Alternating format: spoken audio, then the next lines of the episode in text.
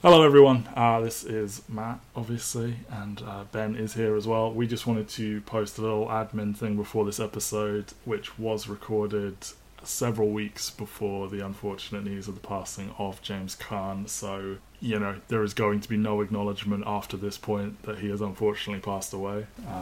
We've lost, you know, a wonderful actor.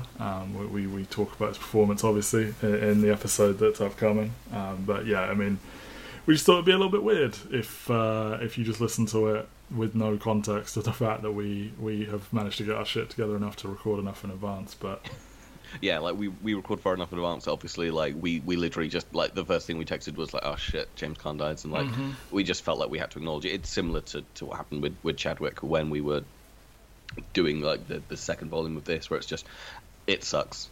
Yeah. When these things happen, but like it feels right to kind of like honor a kind of like a great American actor, like, and Thief is one of his best roles. Yeah, like truly a legend. I don't know if we'll ever get to the 70s, if we'll ever do Godfather, but you know, I think this would certainly be probably his second best or second most memorable role. Oh yeah, like Godfather, Thief, Misery, like those are his, like the if you're building Mount Rushmore of James Caan performances, that's kind of your three to start with. Yeah.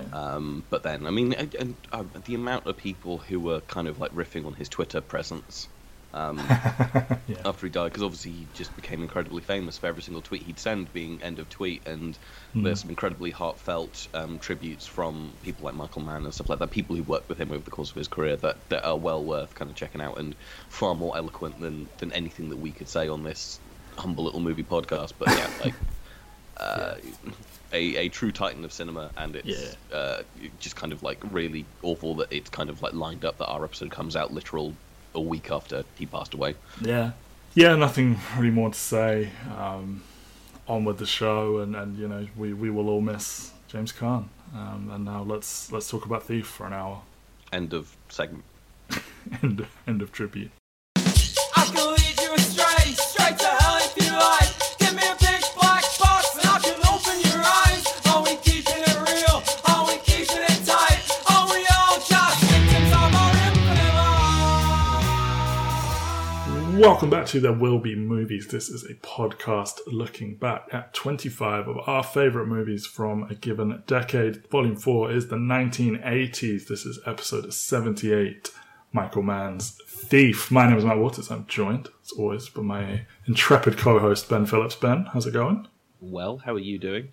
Yeah, you know, again, might be dealing with some background noise. We'll see how we go, everyone. If you would like us to, if someone would like to write us a generous paycheck, so this can be our full-time job and we can invest in like a podcast studio, that would be fine. But if not, soz about background noise. But let's talk Thief. Let's just talk Michael Mann. Let's talk Heat 0.5. You know, like, because. My, is it very clear that this was his sort of trial run at what would become Heat, which we discussed in Volume 3. There's a lot of parallels to a lot of movies already covered. I mean, it's funny because there is an even more explicit Heat 1.5 or like 0.5 in LA Takedown, which is like literally Heat. Yeah, as you say, like you can tell that this is from the same director as Heat. Like in particular with like the female character in this movie feels very obese with kind of like Heat in terms of how that goes. Yeah, because I mean, yeah, like plot wise, it's you know, beyond the fact it's someone trying to catch a thief and we're supposed to root for a thief. It isn't that similar. It's more like the themes, you know, like, you know, the good honest thief who wants to get out, you know, thinking he can have that normal life, unsure if he can have that normal life, etc. You know, very meticulous level of detail. But yeah, I mean, let's start this the way we start this.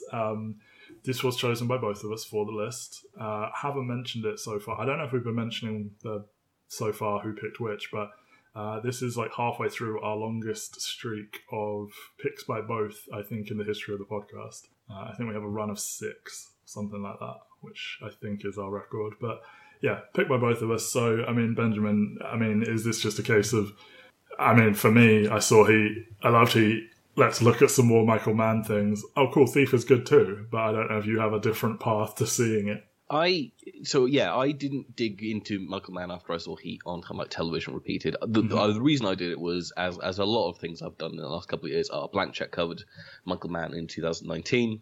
Mm-hmm. It was just as I was like getting really into them, so I was like, right, I'm going to watch a couple of movies. At this point, I'm like watching every fucking movie that those guys cover. Yeah. But back then, I was just kind of like throwing stuff on, and like Thief is just really fucking dope. I mean, Michael Mann. He's not got that many bad movies. It's really funny. You watch this as like his debut movie, and it's kind of like crazy how well formed this is as a movie. Mm. Like even when I was watching it kind of like 3 years ago for the first time, I was like, this feels like a fully formed director in a way that you don't get from a lot of first-time directors. Yeah, for this to be his debut movie is kind of wild. Like he had a TV movie that I think only released in Europe. He worked in television a lot. You know, but you didn't direct much in television. No. The Jericho Mile was, like, it won an Emmy, and, like, he did premiere in theatres in Europe and whatnot. But I don't think he's got, like, the TV work he's really famous for until after he does this movie, because, like, he's written a couple episodes of Starsky and Hutch at this point. He's written a couple episodes of Police Story. He directed one episode of a thing called Police Woman. And it's kind of off the back of this that he gets to make stuff like Miami Vice and Crime Story. Which... Yeah, where he's, like, he has some... arguably like stolen valor, where people think he like created and show ran entirely Miami Vice. I think he did end up as showrunner, but he didn't create it. Yeah, he didn't create the show. He was the showrunner and kind of like ran it through his production company. And then obviously he comes back in 2004 or 2006, and directs the movie version, which is like a huge kind of cultural whipping boy. I really like Miami Vice as well though, but it's just like, the behind-the-scenes stuff on Miami Vice is fucking crazy, as are most Michael Mann movies. We'll get into it in this one. But, like, the fact that, like, Colin Farrell was at, like, the bottom of his, like, addiction when they're making Miami Vice, and, like, Jamie Foxx refused to film, like, the third act set piece of it because they were going into, like, crime-ridden streets in Cuba or wherever. The end of that movie ends up, and they're just, like... And also like a very early foray into, like, digital filmmaking, and everyone kind of goes, God, this looks fucking ugly, like... Yeah. But it's all on purpose. Like, Michael Mann is a very meticulous director in terms of like what the visuals are that he's kind of presenting to you. Yeah, and I mean, he credits Police Story as giving him that background. That, you know, the importance of detail and research. I think some of Police Story, Jericho Mile was filmed in Folsom Prison, which gave him the impetus of the idea of Frank, which, you know, then becomes, like, many of his characters. But it is weird, just, like, it's inescapable watching it and, like, seeing, like, how he will get better at this and refine it and it will become Heat. Like, it lacks Heat's sense of, like, style and pomp. Some of that may be that, like, the budget is 5.5 million versus, like... 60 million only makes 11.5, so probably recruits some money, modest hit kind of thing. Well, probably I don't think anyone is mad at him for doing this. No. I think the craziest thing is, like, you watch this movie and you go, like, he's coming from, like, what Michael Mann starts off in. He goes to film school, I think, and then he does, like, advertising work. A very similar path of people like Ridley Scott, where like a lot of his early career is doing adverts, and then he gets to make a movie just kind of like on a whim, or like someone offers him the chance to kind of like progress to movies. Yeah. And he obviously does the TV stop off first, then comes to do a movie. And I watch this and I'm like, no one is kind of asking him to rein in his sensibilities. Like, no. It feels very... Like, obviously in the kind of like the 70s and 80s, television is kind of this massive rut thing where, like, everything on TV is procedurals, and it's all cops, it's all lawyers, it's all doctors, and it's all, like, every episode has to have, like, the same structure. And sometimes you get something that breaks out, but more often not, it's a TV movie. And I mean, obviously, like, there's a lot of directors at this time who are doing TV movies as their first thing. Like, Spielberg obviously does Duel and then goes on to become the biggest commercial filmmaker of all time. But, like, you watch this and yes, he's keeping the procedural elements in some ways. But, like, this feels like it kind of, like, ends up circling back on itself, where he ends up influencing television in the reverse, where, like, the methodical nature of showing you how the crimes work in this movie and showing you kind of, like, a scuzzier side of it goes on to influence the next decade of television shows like Miami Vice and Crime Story and Hill Street Blues, which obviously shares cast members with this movie. And it's just this really fascinating thing where, like, I watch this and I can see all the modern things this has had influence over. And obviously the most significant of those is Drive, which we covered on this podcast as well. Where, like, that this movie is identical structure-wise to Drive. True. But I was also thinking of things like Breaking Bad, where, like, it's that thing of, like, yes, television is known for doing crime stuff, but when you've got the time, let's slow the fuck down and show you every step of this process. And that's what this movie is kind of doing, where it's like, let's show you how to break into a bank or into a bank. Yeah, and he's hiring professional thieves and stuff as consultants. I think one of the cops is a thief that was also a consultant, the one that, like, harasses him the most, I think. Yeah, and like I said, like, you know, it isn't quite as slick and stylish and big as Heat, but, like, it is still very, like, right, they're going to do so much advanced planning. There's going to be so much meticulous detail. It's going to be so authentic. Like, this is how you would actually do this. You know, even down to, like, the main character knowing that the cops are watching him and he has to, like, lose a tail and then slip in a bug and all of that sort of stuff. But, like, I just appreciate, like, that entire scene where it's like, you know, he's given them the slip because they take a while to, like, react to him driving off, and then you just get this slow shot of them on the highway or freeway, and you realise, like, he's put it on a bus. You realise he's put it on a bus, and the camera just takes fucking ages to pull in front of this bus and show you a close up of it, and I'm just like, good, I like this. I just the attention to, like, the visual stylings is and then so them, like, standing on the building opposite and talking through all the different alarm systems, and him visiting his friend to, you know, have, like, a portable blowtorch that's capable of drilling, you know, making a giant door in a safe, essentially. I love all of that about it. So in terms of, like, your history of Michael Mann, is it just, did you do all of the stuff kind of, like, in between Heat and Thief, or did you just kind of, like, pick Thief and then go, like, cool? Yeah, kind of, yeah. Like, I still haven't seen Manhunter. You know, we did Silence of the Lambs last time, and I still haven't seen his version of Manhunter.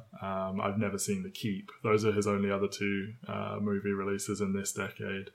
I haven't seen Miami Vice. I just, you know, the circles that I follow and run in, there is, like, this, you know, Thief is well spoken of, not to the degree of Heat, but it's always one where certain people who I trust the opinions of are like, yeah, Thief fucks. And I'm like, yeah, okay, I'll watch Thief. And yeah, I mean, I do think it is a good step worse than Heat, but I mean, most movies are, so what am I gonna do about that? But yeah, I mean, it's a good time. But yeah, I wouldn't say I'm like a Michael Mann, like, disciple, but no, it's just funny because, like, you watch The Keep and you go, this feels like what a first movie should be.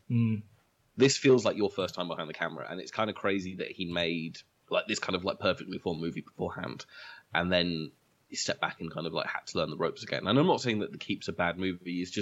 It's just funny to watch it and kind of not see this perfectly formed filmmaker. Yeah. And I don't know if that's just because, obviously, like, it's a horror movie. It's playing in such different things to what Michael Mann is kind of, like, really known for. Like, he occasionally steps into worlds outside of crime. But, like, Last of the Mohicans, for instance. Last of the Mohicans, yes. And Ali. Ali is the other one. But even I like Ali. Like, I don't know what general consensus of Ali is. I like it, but it's certainly a more interesting kind of biopic than a lot of biopics are. Because obviously, like, the whole point of that movie is, like, the hard decision points of his life. It does the thing that I appreciate about biopic, where it drills into specific moments, and it doesn't try to do the thing of, like, here is the entire 50-year career span of this person. It's like, no, let's dramatize pinch points in their career, make it like interesting. Yeah, like, they do skip ahead, like, a few years at a time in places and stuff like that. And I hate Public Enemies. That might be Johnny Depp, one of many. One of many failed kind of, like, attempts to make Johnny Depp kind of, like, pop outside of the Pirates movies and that kind of, like, late run that kind of leads to his just total career. Yeah, no one wants to see that man not wearing makeup and prosthetics, and I don't want to see him doing that either. So Ed Wood is as close as anyone ever got. I've not seen Black Hat, but I know people talk fondly of it, and obviously, like, we're now 7 years away from him having made a movie, and I think he's like circled things. Obviously, like he's done episodes of like television. He did Luck. He did Tokyo Vice. Well, yeah, Luck but that got blown out of proportion, didn't it? Like he did one episode of Tokyo Vice. He did the pilot of Tokyo Vice, and then obviously Luck is like well known for being the show with the most horse deaths in history. Where they cancelled the show after they renewed it for a second season because like 4 horses died in the second season. Great. He's written a sequel to Heat, hasn't he, as a book or something? Yes. And he's threatening to make it as a movie. I mean, go for it. Make something. I don't know if the Ferrari movie is going to happen with him, but like he produced Ford v Ferrari, and I don't know if he produced Ford v Ferrari purely because like he had some rights to Enzo Ferrari. Like he's one of those people who, like, for as well talked about as he is in kind of film circles, he's one of those people who is struggling to make a movie in the current movie climate because the movies he makes are like these scuzzy crime thrillers that like you kind of need a decent chunk of money to make, but you're not all on location, all authentic, you know, lots of takes, lots of real guns, real props, real stuff, and you'll have a star or two, but you're not going to make $1 billion by making a Michael Mann movie. You'll make kind of like maybe like $200-300 million if it kind of like tests well and stuff like that. And that's kind of like the ultimate fall of he's the kind of guy where you kind of, you know, I mean, I know it's a trope, but like you wish he was one of the people that got one of those blank checks from Netflix to make something that is comically expensive and people like it, but it loses them so much money. You know, like the Irish. He had conversations with them, like they were having conversations with fucking every director. Yeah. I think they're just, but now obviously the Netflix bottomless wallet is just fucking gone. Absolutely, so. The decline of that company. Like, you know, everyone's been talking about, you know, they're in trouble for years, but then it wasn't any of that did it. It's their own just fucking malpractice in this year where they are just tanking hilariously. Anyway. You've spoken about how television dominated, well, you know, what the TV landscape was like and everything. This is our first trip into 1981, so why don't you talk to me a little bit about that year in terms of big movies that came out. This obviously is not a big movie or a very financially successful movie. We have a much more qualified one for both of those categories next week, but, you know, liked. So what else have we got from 1981? Yeah. From 1981, you've got things like Das Boot, Excalibur, An American Werewolf in London, kind of a movie that I always, before I saw it, kind of like conflated the two of them, and it's another kind of like really strong visual stylist. Blowout is like one, like obviously that's one that like gets passed around film Twitter as well. Like a big year for kind of like people who like stills of movies with like big neon lighting in it. You got Possession as well. And then probably the most significant movie is like Mad Max 2, which I assume you've seen? Yeah, I've seen the original ones. I tolerate the older ones rather than the noisy, boring Fury Road. And then what I'm seeing here is there's a very tiny, insignificant movie that I don't think anyone's ever heard of as the most claimed movie of 1981. Raiders of the Lost Ark? No. I'll go away and do some research and I'll let you know what I find out next week. Okay, yeah, no, I'm just surprised to see it at the top. Like, I thought Mad Max 2 was like the pinnacle of like what people thought. I mean, there's no Waterworld, but you know. But like, you'll notice I didn't say Thief there, and it's because Thief doesn't really fit any of the criteria for this one, but it's kind of like one of those ones where like I feel like the reputation as like Michael Mann has kind of gone away. And the rise of kind of like people digging into these kind of movies, I feel like Thief has kind of like had this resurgence in a similar way that like I feel like Blowout has as well, where like people are revisiting some of these like scuzzy crime movies of like the 70s and the 80s and going like, nah, this one's a masterpiece. And this film, like not in like a significant way, but it sort of reminds me of Mikey and Nicky, the Elaine May movie as well, where it's just these kind of like New Yorkers being New York movies kind of. Like, and obviously I understand that this movie's set in Chicago. Like, I'm not trying to say that, but there is a level of like, let's do on location and just kind of like make movies about real men being real men that I feel like appeals to. It's very like warts and all, isn't it? Yeah, like that's the thing is like, I mean, there's the Patton Oswalt joke about like taking Pelham 123 where like you make that movie in the 80s and like you just hire a person who looks like they're dripping in sweat and like they've got nursing like a 4-day hangover, and you make that movie nowadays and it's Chris Hemsworth. Yeah. Or like, even it's Denzel in the remake, isn't it? But, yeah. Like, you've hired an attractive movie star, and like not to say that like James Caan isn't sexy, but like kind of just a dude, isn't he? He's just a man.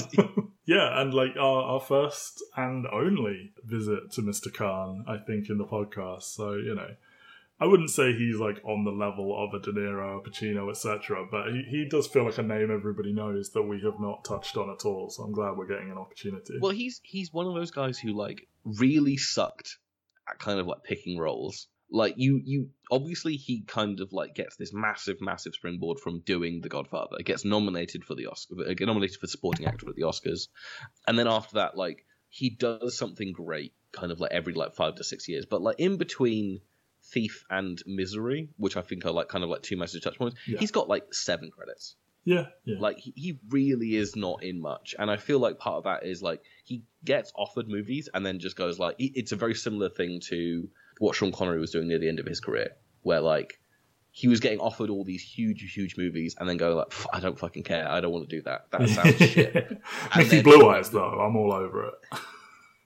But yeah, that's the thing is like he would like, I mean, in the case of Sean Connery, like he's offered The Matrix and Lord of the Rings and goes like, no, I don't get the scripts. And then the one he fucking picks at the end of the day is League of Extraordinary Gentlemen, and you feel like James Caan's kind of like making similar things. I think he's like very open about it, where he's just like he was offered a role in One Flew Over the Cuckoo's Nest and rejects that, and it's just like he could have had such a better career, but he just kind of wasn't interested in the sort of movies that would get him there. And then I mean, and even when you look at the stuff that he's like famous for, like you think this movie it's a movie where the set seems to be kind of like 95% ex-criminals or ex-cops, surprisingly not at each other's throat or anything like that. And then Misery is a movie where he's in bed. Yeah. 90% of it.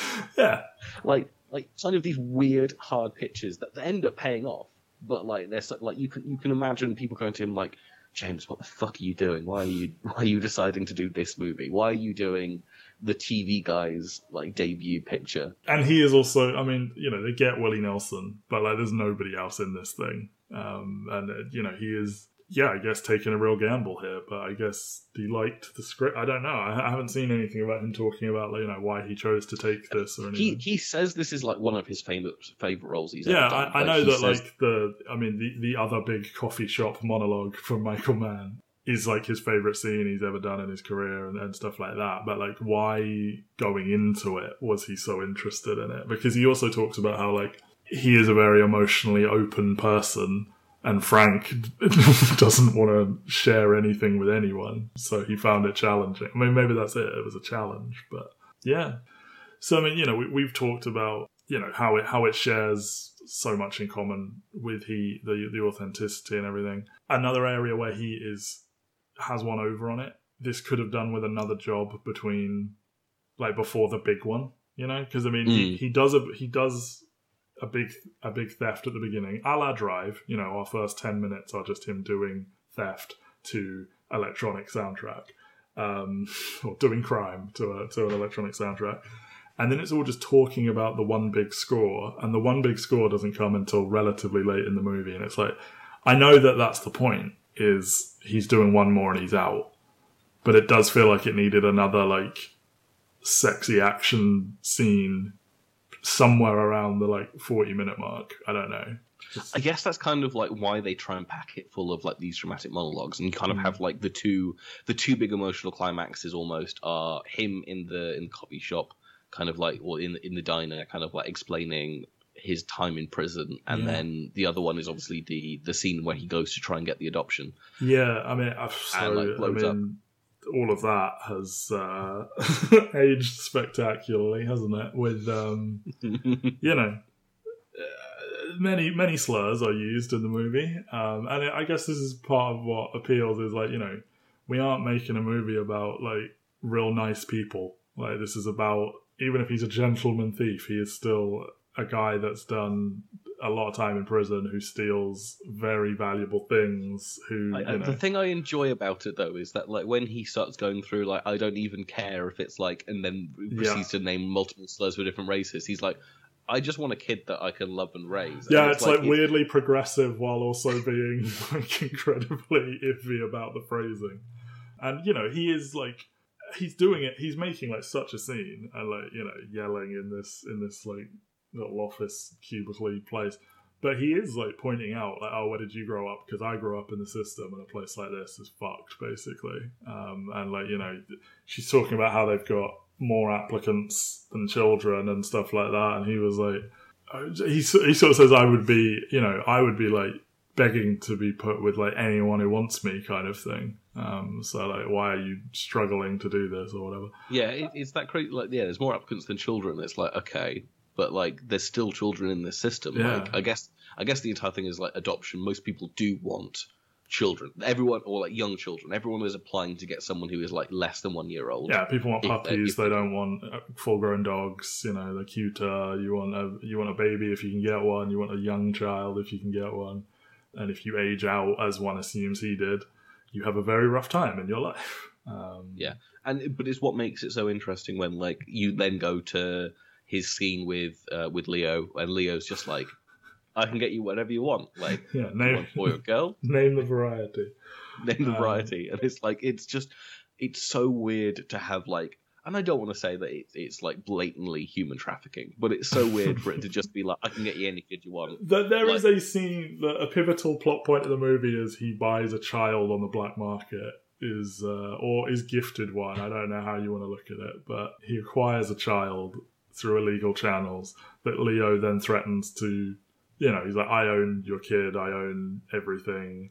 Leo also offers to put his C-word wife out in the street to be R-worded by N-words. So, you know, I mean, again, this is a monster. Like a late run of that much, like, kind of, like, controversial language in about 3 seconds. Yeah, yeah. Also, I feel cringe censoring it all, but also, should I say it? No. But, yeah, I mean, as I said, like, you know, even the main character is not the nicest man, and he's obviously dealing with like horrific mob bosses and everything, so like of course they're not gonna like watch their language, and of course they're not gonna have progressive ideas about the world. But yeah, I mean, it's all there, so yeah. I mean since we're already talking about Leo, we do need to stop on Robert Prosky, who is so good in this movie.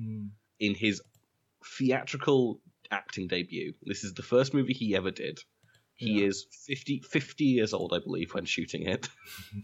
Like, he'd had a little bit of TV beforehand, and obviously this kind of, like, starts this, like, incredible career for him, where, like, he goes on to be in Hill Street Blues about 3 years after this, so another person who goes and does kind of, like, a big career on television. I believe he's, like, a big theatrical actor as well leading up to this, doing, like, regional acting, so, like, not on Broadway. He's doing kind of like regional theatre, which obviously looked down upon in America, because of course, if you can't be on Broadway, then are you really that talented? But yeah, like it's so funny because like my memory of Prosky is in kind Gremlins of all 2. These. It's Gremlins 2 and Mrs. Doubtfire. He's in charge of the television station that Robin Williams works for. Yeah, and like he's such a big cuddly person that watching him in this and like being like a hardcore creep is just so weird.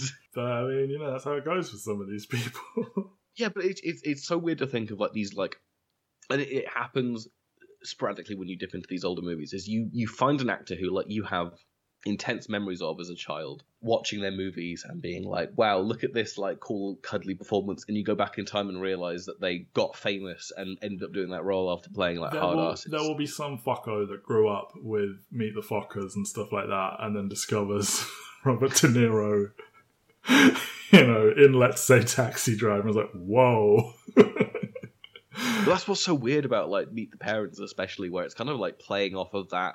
Sorry, yeah, Meet like, the Parents. Yeah. Well, I mean, all of them are playing on it, but the first one in particular is playing off of like his established image. They're weaponizing who he's known to be, but then that's all he does for like a decade is these bad grandpa or dirty grandpa or whatever it is, and all that kind of shit. Because there are just no roles for older actors; they don't want to know. Like you're in comedies, or you're playing someone's grandfather, or you have a bit part in something for the first 10 minutes.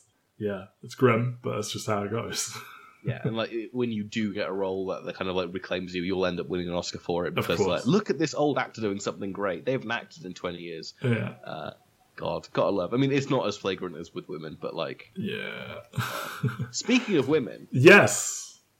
Tuesday Weld. What a name. Dear Lord, what a fucking career. Do you know the story of like Tuesday Weld? I don't. So she's obviously like, she comes up in kind of like the 60s and is kind of like a big young ingenue who's kind of like thrust into the limelight as a very, very young child. By like the age of 10 years old, she's like a functioning alcoholic and is like just drinking around, just drinking around like New York and stuff like that. Right. Again, someone who like completely like tanks her career through like bad decisions, is getting involved in like all the terrible places. I believe she was the first choice to play Lolita in Stanley Kubrick's Lolita adaptation, and her response to that was, I don't need to do it, I've already been it in my real life. Grim. Yeah, and she ends up in this movie and she's fine in it. I mean, Michael Mann's strength is not his female characters. It's just one of those things where it's like, this is like late in her career, and obviously she comes back and does Once Upon a Time in America and like is nominated for BAFTAs, but here it's kind of like a fairly thankless role. But you're kind of like, well, at least she's not having a like the shitty personal life that she's kind of had leading up to this point, as the Hollywood system kind of like eats her up and spits her out. Yeah, and like it's kind of rough stuff because like, you know. From here, you know, he like seizes her out of the bar and is like almost starting fights with like every man in the vicinity as he like drags her off by force and like talks shit about her having a boring, safe life and like, you know, being like, well, you know, I was married and now I'm not, so can we get on with this kind of thing? And it's almost like, were you two like flirtatious while he was still married and like kept it respectful, and now it's like, right, well, are we gonna do this or not? Or like, is he just being really demanding? And, you know, he does, you know, create a home for them and has plans to run off together and everything, you know, retire and just be with her. And he wants the kid. And, you know, he has that moment where he's just like looking at her and he's like, you know, just, I love you. You look beautiful kind of thing. But like when it gets remotely nasty between those two, it gets really, really nasty. And when he sends her away at the end to make good on his speech about how not caring about nothing is what made him bulletproof, essentially. So he has to send her and the kid away at the end to do what he needs to do, kind of thing. Yeah, I mean, I really like it as like he starts to be like, I'm nearing the end of my career. I don't want the contacts, but I've got the contacts now to kind of do one last job that's going to get me enough money to set me up for life. Even though he owns two fairly successful businesses from the looks of it. Like, yeah, I'm fairly sure he could retire with the money from his bar and from his car dealership. Yeah, and like blowing them up, I mean, I get it. Like, he's trying to like just go out and he's like, I may not survive any of this, but I'm like, I mean, surely there's some amount of money coming from those. I guess he doesn't want anyone to come after them, so he's like, I'll blow him up first. I don't know, but yeah, that's kind of the interesting thing where he's like, he thinks he can see his out from this life of crime. Yeah. This is safe for me now to have someone that isn't going to tie me down. In a very similar way, like it feels like a prototypical version of the Robert De Niro character. Yeah, absolutely, absolutely. They're like, for him, there's a finite number of jobs. There is a plan. There is an out. There is a desire to start a family. Not quite the same, but Bodhi from Point Break is also like, there are people in his gang who just fucking love robbing people, and he's like, no, we are only doing a certain number of jobs and then we're stopping, kind of thing. Obviously, he has very different life plans to die in a tidal wave. But yeah, there's that interesting, like, he starts to get comfortable, and then the moment he realizes that he's fucked up, like, he's found himself on the wrong side of something for the first time ever because he got roped into doing a job for someone who wants to be attached to him. Yeah. He's like, I have to, this has fucked up my plan. Yeah. And so even though I thought I was going to get this good life, I now need to blow up my good life. And I appreciate that of like, in his own head, like, all of this has made him kind of like soft and vulnerable. And you know, because all of the threats that they're making are against his wife and kid and everything. And he's like, you know, I mean, I guess we should just talk about, you know, his monologue about being in prison and like, just learning to like have a suicidal attitude, or like, you know, fuck it, let's go. Like, if I die, I'm going down swinging, kind of thing, is what made him a survivor and everything. And avoiding a potential gang rape and like killing a guard, and all this sort of stuff. You know, he's got this very kind of pathetic but sweet little collage that he made that he carries around with him, his little mood board, his vision board, whatever you want to call it, where he's just cut things out of magazines. He's like, yeah, this is the life I want. And then she's like, what are all the dead people? He's like, people die, don't they? It's like, what? So he's got, he's got the picture of, we'll talk about Willie Nelson in a minute, and he's got, a picture of, a happy couple, and, he just carries this around, and he's this, hardened criminal. It really does feel like the kind of thing that would happen to someone who had their entire, young life destroyed by being... Yeah. Because he gets picked up for, a fairly nonchalant crime, and then he's just... And because when he's quite young, so too. Shit. Yeah. And then because it's so bad, he ends up being on, manslaughter charges, and he just goes on and on and on and on. And so by the time he comes out, he's already lost his life, and he's just well, I wasn't going to be a criminal before this, but now that I've teamed up with Willie Nelson, I now have to Rob Banks. So, it's a self-fulfilling prophecy almost, and you can talk about the prison industry in general and how it creates more crime than it solves and everything, but yeah, and I think that links back to the slightly iffy stuff with how he treats her and just in general. It was a very conscious decision to... I think Michael Mann talked about, thinking about how he would have been denied a normal development path because he spent his 20s and 30s in prison. So he doesn't quite know how to talk to women properly, and he's missed all these different cultural events and everything. So he is this, weird outsider with limited social skills kind of thing. I'm not saying that excuses how he drags her around and stuff, but yeah. No, but the only way that he can think to decouple from her is to make her fall out of love with him. Yeah, and he's fuck off. It's not going there and explain what's happening. He doesn't... That doesn't cross his mind. It doesn't go right, I'm in danger, I need to blow up my life, I can't come with you, here's all the money I've got, go and I'll send you more money later on. Yeah, it's you get 10 grand in month one, 20 grand in month two, 30 grand in month three. It's you're going to run out of numbers, dude. But yeah, it then becomes I need you to not love me anymore. I need you to stop this. And so I'm going to be mean and force you out of my life. And you see that, I'm trying to think what the most, there's one very particular example in my head, and I can't think what it is. Oh, it's Good Will Hunting, where he just flips out and he doesn't know what to do, so he just is shitty to her to make her go away kind of thing. But you see it in all kinds of stuff, and you see it in real life, unfortunately, where men just don't know how to communicate emotionally, so okay, I'll just be a prick and she'll leave me for her own good, and I'm doing her a favour by doing this and all this sort of stuff. Yeah. I mean, it is interesting because it does feel because obviously Mann's done a prison movie at this point. I don't want to say that his movies are full on rebelling against the prison industrial complex, but the fact that he's employing criminals and the fact that he's got this scene about what happens at the adoption agency to being against convicts. There's just this interesting kind of through current where he's yes, these people are professionals and they do bad things for money.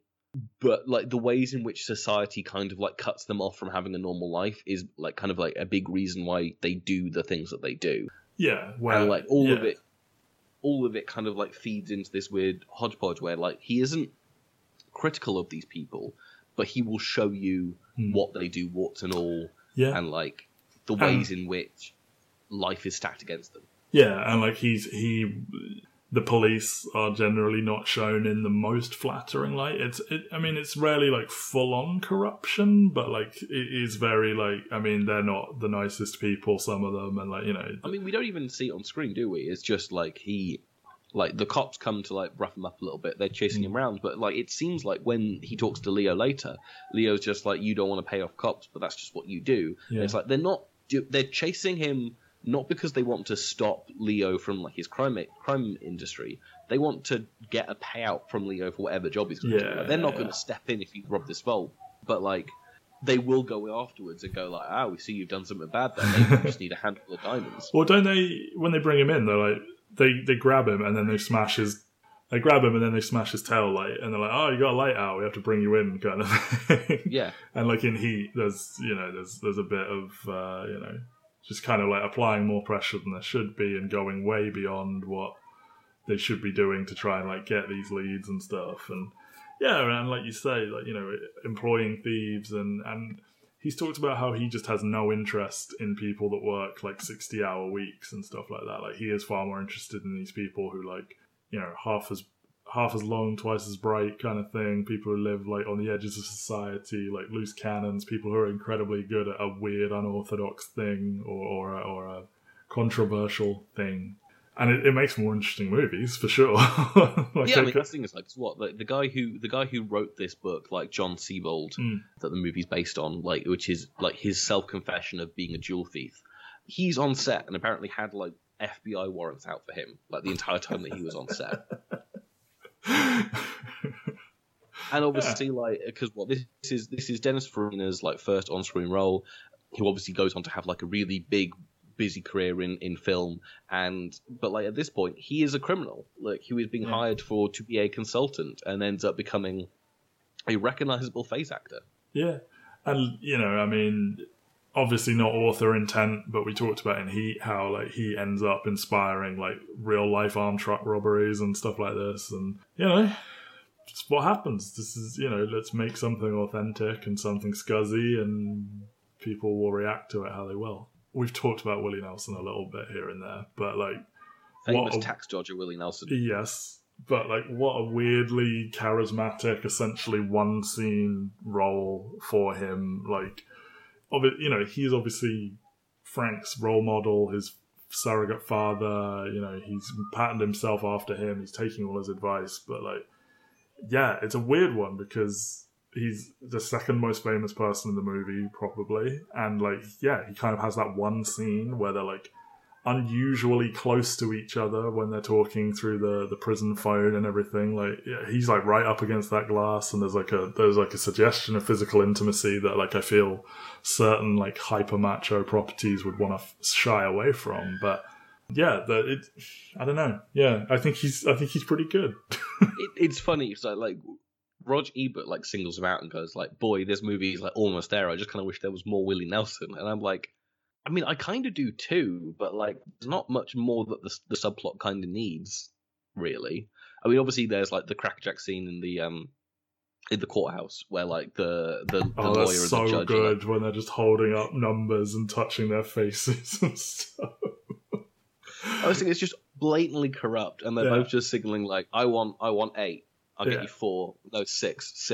Okay, we agree on the 6. Yeah. And then he hands him the 10, and like you just like, oh, that's a 4K kind of tip off for you as well. Yeah. And like it's just good visual filmmaking from Michael Mann. But like again, like the subplot kind of like ends there because he manages to get Oakler out, and then Oakler just kind of goes like, "Cool, I'm one step outside of prison, and I'm gonna die." Like, yeah, he just does not want to die in prison, and he doesn't mind if he dies immediately as soon as he gets out, but. You know, and obviously Frank's pissed away like $10,000 on this, and you know he just immediately dies. And there is that like moment where it's like, is Frank gonna beat up the doctor for telling him he died? Well, it's almost that weird moment where like he holds on to say hello to Jesse, because obviously like Frank goes and says that like he's planning on doing this, and then like the moment he introduces Jesse to him, he's just like, okay, cool, he got a wife, die. Yeah. Yeah, I guess, yeah, he does get that a very weird thing, because that's the thing is like, yeah, as you said, like probably the second most famous person in this, and then literally everyone else is like first time actors in movies. Yeah, and then the other famous person you got is a musician who, yeah, he's in a lot of stuff from just being a popular musician. He was in a lot of movies and TV, but yeah, and he has his little philosophy of like, don't lie to anyone because like. Lies will ruin a close friendship, and if it's a stranger, why bother? Why do you need to lie to a stranger, kind of thing? And, you know, arguably Frank does live too honest of a life. You know, I say honest for a thief, but, you know, he is just straight up like, no, fuck you, give me my money, kind of thing. And, like, you know, this is how I operate, this is how I am. And, you know, he does ultimately win the day. Like, you know, he well, kind of, who knows what happens with the wife and kid, but, like, he goes and he kills Leo, and he kills all of his like close associates and everything, and walks off into the night. But yeah, it is very like, you know, I understand where you're coming from there, but maybe a few tactical lies and a little bit of like putting up with some stuff might have worked out for you, but hey. And he gets into it all in the first place because of Belushi the Lesser, who just, I think this is his second movie in a long but terrible film career. You know, just wanting to play a gangster, I guess, and gets offed by Leo's guys at the end, and just does a lot of like just generic dialogue that could have been delivered by anyone, but he's there as well. I'm on a pro Belushi train at the moment. Really? I've just finished Twin Peaks: The Return. Okay, is he in that? Which I think he's in that. Oh no, he's like the head of the casino. I don't know how far you got into Twin Peaks: The Return when you attempted to watch it. I don't know, like 5 or 6 episodes, something like that. Might have just seen him, or he's going to show up next. He's really fun in that. I really enjoy his role in Twin Peaks: The Return. It's a fucking weird role, as is most of Twin Peaks: The Return. But like, yeah, I will get back to it. I promise. I mean, there's just I just need to know these fuckos who think it's the best movie of the 2020s or whatever, or the 2010s. I just need to know what the fuck they're talking about. Maybe I've already seen what they like, but so far I'm like, this is just Twin Peaks, but even weirder. Yes, that is very much what the show is. Okay, it's 17 cool. hours of that. Like the show is like an ultimate cock tease, where like it's like, you really want this, don't you? Well, maybe you're gonna have to wait 15 hours until we give it to you. I mean, I'll give them this. Michael Cera's cameo is fucking heroic. I got that far at least. But anyway, I'm on a pro Belushi train at the moment. Like, I think you don't need much for what this role is. No, but like, I think he like again. I mean, I'm taking the piss, but like, he is like fine at it. Like, it's his thing. He's like vaguely affable, kind of a douchey, friendly guy, and that's kind of the role, isn't it? Like, yeah, he's clearly like hitched his wagon to Frank, and Frank is like, yeah, I guess you're my friend. I think what I want to compare it to now is, like, obviously we've said that this movie is a massive influence and drive in terms of like the overall structure of the thing, and that is like first scene, like successful heist, he then gets like caught up in a bad thing, but the difference obviously is that in Drive the second heist goes wrong, whereas the second heist in Thief goes well, but they both end up on the bad side of a kind of like a local criminal who basically just wants to get their money back or whatever. Albert Brooks is just furious. Albert Brooks versus Robert Prosky. The movie we all want. The interesting thing is just like the difference between James Caan and Ryan Gosling, where Ryan Gosling is like stoic and doesn't give anything really in that role. Like, there's no monologues, there's no like emotional depth to that character. It's literally just man want girlfriend, man want money to like kind of like get away. Man play with kids, kind of like, man use hammer. Yeah. Exactly. Whereas like James Caan is like, every supporting character in Drive talks like James Caan in this movie. Yeah. And that's kind of where the juice comes from, is like Drive realizes that by having a silent protagonist, you need to have all of the side characters kind of like have this like pop and energy, whereas Thief is like all of the pop and energy is going to come from James Caan and maybe also a little bit from Prosky. Maybe... But, like, that's it. Maybe that's my big thing with Drive. Maybe I just don't like silent protagonists. Maybe that's... I didn't even consider that's the thing I don't like about it, but, I mean, that might be it. Anyway. There's just no interiority to Ryan Gosling's character. He isn't a person. Yeah, there's all... Like, the movies are, like, incredibly similar in terms of, like, what their style is. Yeah. Like, again, the amount of, like, clock-watching in both movies and, like, timing and whatnot. But yeah, like, again, James Caan gets to sit in a cafe and kind of, like, gives a monologue about, like, how terrible his life is. Yeah. And it's compelling, and he's good at it because he's a good actor. I think that's the thing. He may not be a nice person, but he is a person. He's a believable three-dimensional human being who, you know, Michael Mann made him do some homework, essentially, and then, like, made him, like, be in the role of this character, and then, yeah. Michael Mann's homework must be so weird, where it's like, right... Yeah, I'm going to teach you to be a safecracker. Yeah, you're going to go hang out with some professional safecrackers for a weekend. They might take you to an active crime scene. But don't worry, we'll pay for bail if you get caught. Yeah. Whereas Al Pacino just gets to have some dinner with some retired cops. It's like, oh, cool, great. There isn't a huge... I mean, actually, I mean, you talk about Drive, we talk about the similarities I've mentioned. They both have this electronic soundtrack. Do you want to do your Tangerine Dream rant now? I mean, this fucking soundtrack is so fucking good. It rules. Like, it absolutely rules. Like, every single time it's on, you're just like, oh, like the fact that this movie, like, the last dialogue of this movie kind of functionally is Frank and Jesse doing their, like, fuck off, I need you to go and take the money. And then after that point, there is like functionally no dialogue apart from the weird scene of like Leo with his henchman, where like his henchman goes like, "Do you want some milk?" and then there's like, who is the woman that just observes him murder that or knock that guy out, and then just like, Okay. And then just looks away as he goes on to go and kill Leo. I don't know if it's Leo's wife or like a relation, or I don't know. But yeah, the movie gets to a point where there's just no dialogue, and mm-hmm. everything is being held by like Michael Mann visuals of like the neon reflecting in like the puddles and stuff like that of as he blows up the bar and like, as he sets fire to every single fucking car at his car dealership, and just the score is playing in the background. Mm-hmm. You just get so like fucking amped. And then the Razzies had the audacity to say it was one of the worst scores of the year, and I'm like, yeah, the legacy of Tangerine Dream, a Razzie for this and Stranger Things quite liking them. For good reason though, good music, and say what you want about Stranger Things, I am into their, not just like the obvious needle drops, but the original score, the electronic stuff in Stranger Things, I think has always been really good, or it's very up my alley, this kind of, it's not John Carpenter, but it's not a million miles away. You know, that kind of thing. You can tell who they're kind of pulling from on the Stranger Things soundtrack. And it's funny that, like, the stuff that's popping more now at this point is, like, Kate Bush. I can't handle children not knowing who Kate Bush is. Like, I'm not a Kate Bush, like, stan, but everybody knows Running Up That Hill and the very many other hits she had, surely. And now I have to sit through another cycle of Song Becomes Big and we hear 100 covers that aren't very good. But yes, Tangerine Dream. I mean, is that the last one of those that happened? I can't think of like one that's happened in like the 13 years since Glee made Don't Stop Believing into like the biggest fucking song ever. It happens all the time. I know it does, but like not to the level of like this has been big and like real. Hasn't she now become the youngest and oldest person to be number one in the UK chart?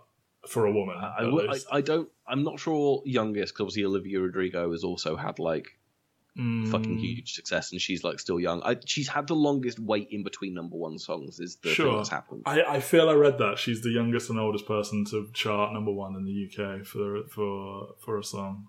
I don't know. I mean, yeah, I would assume Good For You was number one in the UK, but Driver's License was number one, I'm pretty sure, as well. Okay. Well, yeah. But anyway, enough of that. Yes, Tangerine Dream win a Razzie for this score despite it ruling. I don't know why. I don't even know what the argument was there, that like crime dramas have to have like saxophones in them or something, or dangerous guitar. This is something that's different. It's in the same way that like, because obviously a movie that we're never going to discuss on this podcast, The Thing, is a similar boat where like I feel like people fucking hate the soundtrack for The Thing when it comes out. Obviously, they fucking hate that movie as well. But yeah, I don't know if it's just there's just this change where like people are putting more electronic stuff and more like synthesizers into their soundtrack, and it's becoming more mainstream. But you've got this like prissy old press that's like, no, what? Yeah. Where's our orchestration gone? And I guess it's like, that John thing. John Williams has just done this Star Wars soundtrack. That sounds incredible. I guess it's that thing where, like, you know, when you look back on decades, you define them very concretely. Like, you know, like we're doing with this podcast, 1980 to 1989. That's the 80s. The whole 80s were the same. All 80s music is drum machines and synths and stuff like that. But realistically, in the early 80s, you were still dealing with culturally 70s stuff hanging over. So I guess the stuff we'd think of when we think of the 80s is starting to come in, and some curmudgeonly older people are like, no, this is bad and wrong, and the kids are bad. And then it will become what the decade is known for, and then they'll hate 90s people, and so on.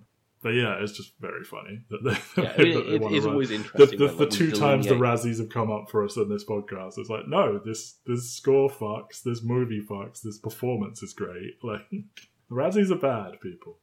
Yeah, Razzie is bad. But yeah, it's funny that we delineate decades in the way that we do. Yeah, for sure. Because obviously, like, the culture always follows a similar trajectory, mm-hmm. where, like, it does feel like culture is on, like, a 10-year cycle, but that 10-year cycle is slightly off from what a decade is. Yes, absolutely. Yeah, it's like, let's say 82 to 92 is actually the 80s or whatever. Or, you know, you can give or take a year here and there. But then we have to line it up to be perfectly neat, and like 80 to 89 has to be what it is. But, you know, stuff takes a while to catch on, and it takes a while for the new thing to catch on. So, but I mean, you know, I don't have a huge amount more to say about the movie.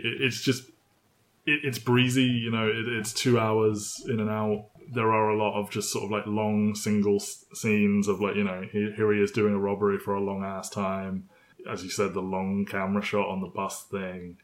And, you know, if you boil it down to bullet points, not a lot really happens. Like, he successfully does a job, some of his money is withheld. He wants it back. He's introduced to Leo, who wants him to be his pet thief. He's like, I'll do one job. He does the job. And then he's like, oh, I kept your money back and I invested it and you work for me and I've got a new job set up for you. And then he's like, no, fuck you, give me my money. And then he gets threatened, so he kills them, and then he just is gone. And I guess there's the relationship stuff happening as well. But, you know, it's not the most complicated plot in the world. No, it really isn't. Michael Mann is like... I think the Michael Mann's strengths as a filmmaker come from, like... I think the dialogue in this movie is fucking great. Yeah, like, yeah. Everyone sounds authentic. Like, even when they're doing these, like, flowery monologues and stuff like that, they still sound like real people. I think that's my thing with him, is it's not just authenticity in the activities happening. He understands how human beings talk and think and react. And that's what makes Heat sing, is on top of, like, look, we've got 1 million real guns going off. All of those people are interesting. And we talked about that, how, like, the guy who's, like, 25th on the call sheet is, like, a fascinating little character kind of thing. And they all are flawed and interesting. Yeah, they've plucked some obscure person out and they've, like, got, like, a huge, like life story that, like, infuses the character with so much more, like, weirdness or like visual tension almost. Yeah. And as I said with Heat, if every long movie used its length that way, I'd be more on board for long movies rather than a lot of movies just are like, we need to squeeze in two more scenes where they're just saying the plot out loud. Anyway, do you have anything else on Thief? The other thing is just how this movie looks is just so cool. Yeah. Like obviously like this movie is shot almost entirely at night. Like it's weird when there's daytime scenes in this movie, but like obviously the thing that this movie does is like because they're shooting at night and they don't want to light it in a way that makes it kind of like you don't want to lose the darkness. He just kind of like puts neon into finds the light source. We can get Michael to talk about the death of movies set at night where you can see things going on in the 70s, but probably not. I just wanted to shout out like Donald Florin did the cinematography here. Like doesn't work with Michael Mann again as far as I can tell. Weird career after this where he does things like he is the cinematographer for like Purple Rain and for Midnight Run, and like near the end of his career does Shaft. Just how the mighty fall from like this movie that looks really gorgeous into kind of like some decent looking movies, but definitely nothing that's kind of like as era defining almost as how this movie looks, and especially in like the context of Michael Mann's career. And obviously his movies get kind of like more clinical in their kind of like look when you get to something like Heat, where I think Heat is still like a really interesting compositioned movie, but like it loses some of the weirdness around the edges of the lighting that this movie has. Yeah, true. It's cleaner for sure, and brighter and everything. And like Nolan is more into that than he is this, but there is just something charming about how. I mean, we've used the word multiple times, but like scuzzy, this kind of is, but not in a way where you can't tell what's going on ever. Yes. Michael Mann's good at his job. I wish he did his job more. Well, no, that's not fair. I wish people would let him do his job more. Yeah.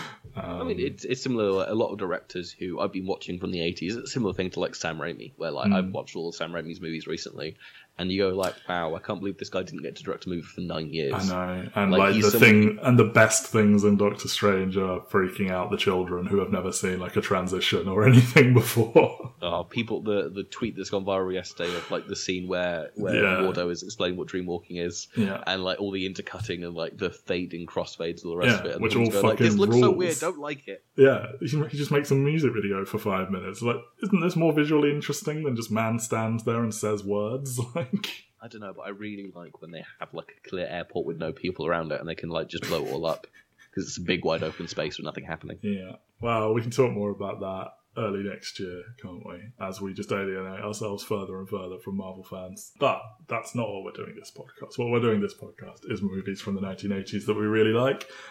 This has been Thief. Next week, I'll present my research on that movie, that very obscure movie you mentioned, Raiders of the Lost Ark. I mean, it seems like it's very similar to Indiana Jones 1, but it's Raiders of the Lost Ark. Interesting. But that will be next week. Yeah, until then. And just to warn people, there'll probably be about 5 minutes where Ben talks and Matt says nothing. Because Matt has a phobia of snakes. So that scene will be You're making it sound like we're going to do a commentary where like 40 just said it and you just go like, I'm going now. No, but you got to talk about it. It's like a towering scene in movie history. But what am I going to say? I don't like it. So you can look forward to that next week. But until then, Benjamin, thank you for your time this week. And I have one question for you. Will there be movies? Yes, but they will have considerably less close-up footage of people fucking welding out a giant fucking safe. The scene looks so good. And it's so long. It is. It just sparks. And then just like, how long did that take in real life, do you reckon, to get through that fucking safe? They must have been in there for hours. So, he looks tired when he takes off the mask at the end. Bye, everyone. I did it for so long, but still I didn't know.